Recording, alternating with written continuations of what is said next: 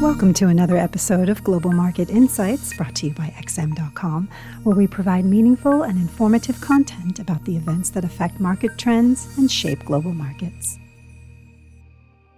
This is the Daily Market Comment Podcast at XM.com for Wednesday, April 26th by Charalambos Pissouros. I'm Christina Marujos. The dollar strengthened against the other major currencies on Tuesday, with the only exception being the yen, suggesting that the dollar's gains may have been the result of safe haven inflows. Today, the US currency is pulling back. Indeed, the greenback managed to gain ground without any data or headlines spreading a fresh wave of optimism with regards to the US economy. On the contrary, disappointing earnings results may have revived recession concerns, with First Republic Bank shares tumbling to a record low after the bank announced that depositors withdrew more than $100 billion.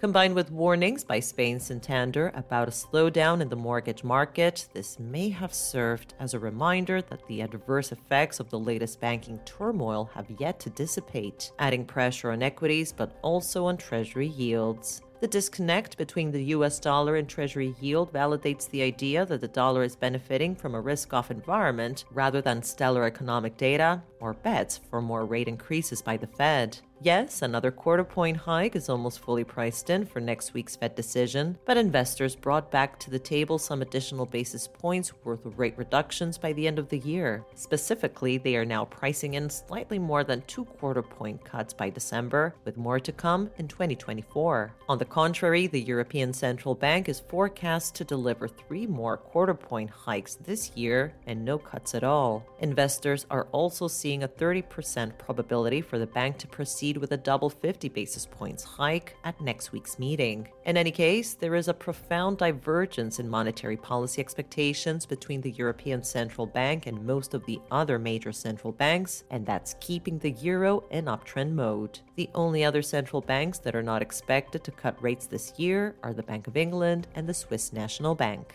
A further pullback in euro dollar cannot be ruled out if the greenback continues to attract safe haven flows, but it is hard to envision a full scale reversal at this moment. The divergence in policy expectations between the Fed and the ECB could keep the bulls in the game, who may attempt a comeback soon and aim for another test at around 110.70. If they manage to overcome that zone, the uptrend may extend towards the high of May 31st at around 111.75. All three of Wall Street's indices tumbled more than 1% yesterday, with the tech heavy NASDAQ plunging 2.32% and recording its biggest single day slide since March 9th.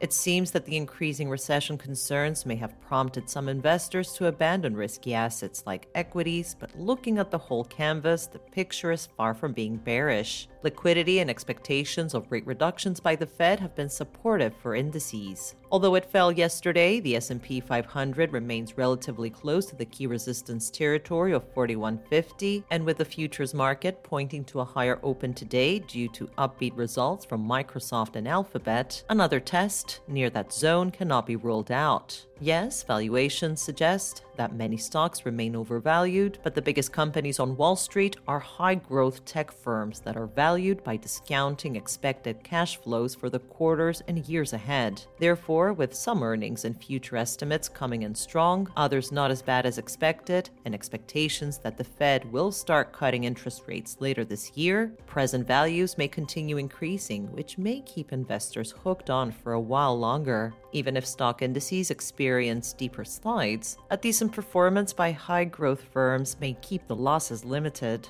Thank you for listening to the Daily Market Comment Podcast at XM.com.